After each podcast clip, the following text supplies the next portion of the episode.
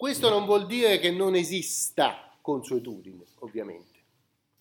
Consuetudini esistono e sono buone o cattive, ci sono consuetudini che la legge vuole abolire perché non, non sono considerate positive e altre invece che effettivamente sono confermate.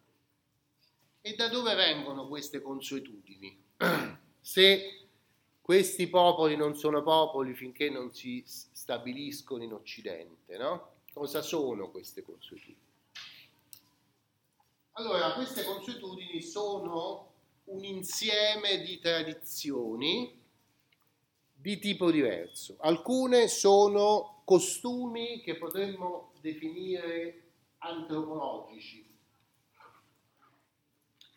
cioè ci sono dei modi di comportamento che antropologicamente si possono riconoscere in certi gruppi che hanno differenze da un gruppo all'altro ma che magari rispondono a, a determinati principi. Questo, questo, il più evidente di questo tipo di consuetudini, la più evidente è l'importanza del eh, sangue familiare, della stirpe. Questo abbiamo detto, ve l'ho detto la scorsa settimana, è probabilmente l'elemento principale che possiamo riconoscere come contributo della cultura, tra virgolette, germanica, cioè di questi gruppi barbarici che sono entrati nell'impero e che portano a modificare alcuni elementi del, dell'ordinamento. Allora, vi ho fatto l'esempio della eh, trasmissione per linea familiare della sovranità regale.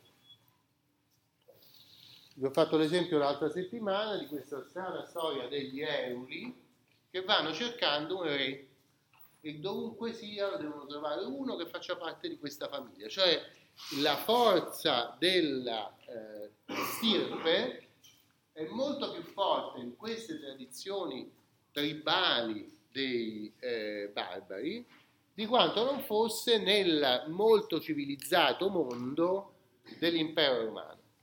Si direbbe quasi che più avanza la civilizzazione, più ci si disinteressa della, dei legami familiari. Eh? Questo è cosa, un dato che non so se si possa confermare, ma insomma, certamente per i romani la, le famiglie sono importanti, ma non sono mai troppo importanti. Un uh, schiavo può diventare liberto, da liberto può diventare importante, un intellettuale importante può sperare di salire nella scala eh, della politica, per esempio, abbastanza facilmente no? E per non parlare, ho detto già la scorsa settimana, della scelta della Chiesa, che gradualmente va verso la esclusione completa del legame di sangue nel rapporto con le gerarchie della politica. No? I prelati, i preti, normalmente non dovrebbero essere figli di altri preti. No? Di regola il Papa non è mai stato figlio di un Papa potrebbe essere stato nipote di un papa, ma figlio mai. No? Quindi, tutto sommato, la svolta cristiana nell'impero ha diciamo, consolidato questo allontanamento dall'importanza della famiglia, nella, soprattutto nel diritto pubblico, anche nel diritto privato, perché la proprietà ecclesiastica, essendo collegata a degli enti ecclesiastici sono edifici normalmente, poi passa nella sua utilizzazione a persone che non hanno legami di sangue l'una con l'altra. L'abate non è figlio dell'abate che c'era prima, né l'abbadessa è figlia dell'abbadessa. Ci sono dei legami familiari che si creano per il, la contaminazione con l'importanza della famiglia invece nel mondo barbarico. Quindi un elemento certamente consuetudinario è la introduzione o forse la reintroduzione nel mondo occidentale di una forte eh, vena diciamo, di eh, collegamenti familiari. Il che poi continua fino adesso perché c'è parte della regina Elisabetta che non sembra voler lasciare regno a nessuno dei suoi, però in genere i sovrani eh, quando muoiono lasciano. Lei non muore, quindi non c'è problema. Va bene?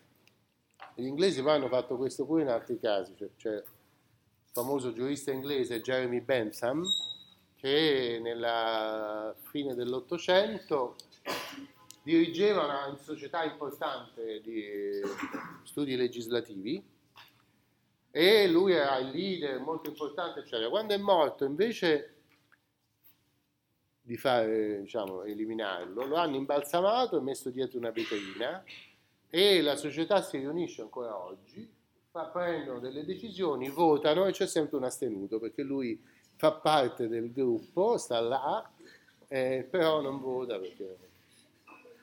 Quindi gli inglesi qualche volta tendono a superare il problema della successione mantenendo il soggetto indefinitamente come la regina Elisabetta.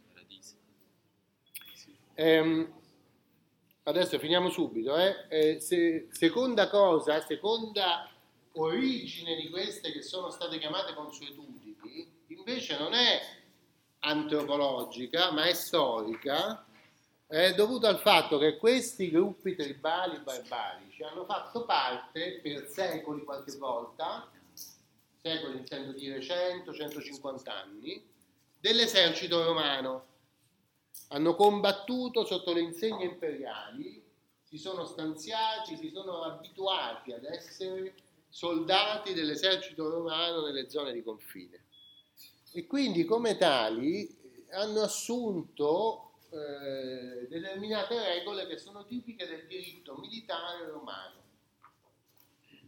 cioè nel diritto militare, anche molto comprensibilmente, le decisioni devono essere semplificate. Il, il soldato deve poter fare testamento senza formalità, eh, le controversie fra soldati devono essere risolte rapidamente, no? E quindi eh, tutta una serie di elementi vengono recepiti da questi gruppi barbarici perché per cent'anni, 150 anni, mentre erano eh, soldati dell'esercito, si erano regolati secondo norme militari. Allora un'altra fonte di quella che è stata chiamata consuetudine è il diritto militare romano, cioè semplificazioni di principi romani che vengono eh, adottati. Terzo elemento che costituisce questa galassia che gli storici hanno chiamato consuetudine, ma è una cosa più complicata, è invece il, il credo cristiano.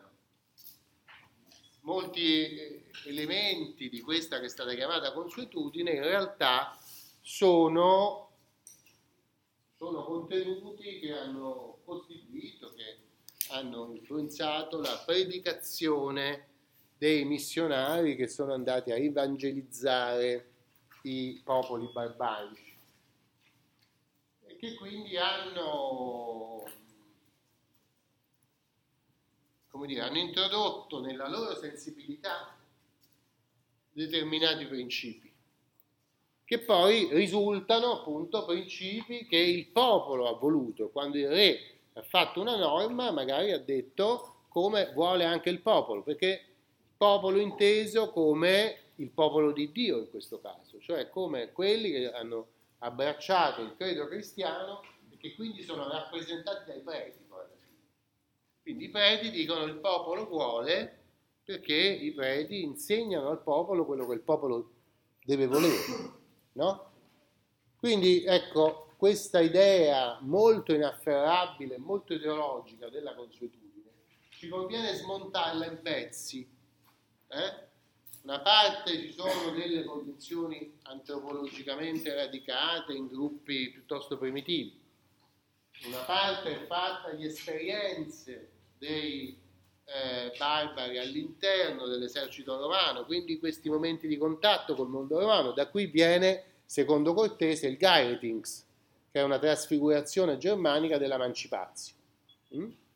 E poi terzo elemento, sempre tenuto da parte dagli storici del diritto che sono spaventati della Chiesa, è la eh, forte tensione eh, verso l'evangelizzazione a cui sono sottoposti questi popoli barbari.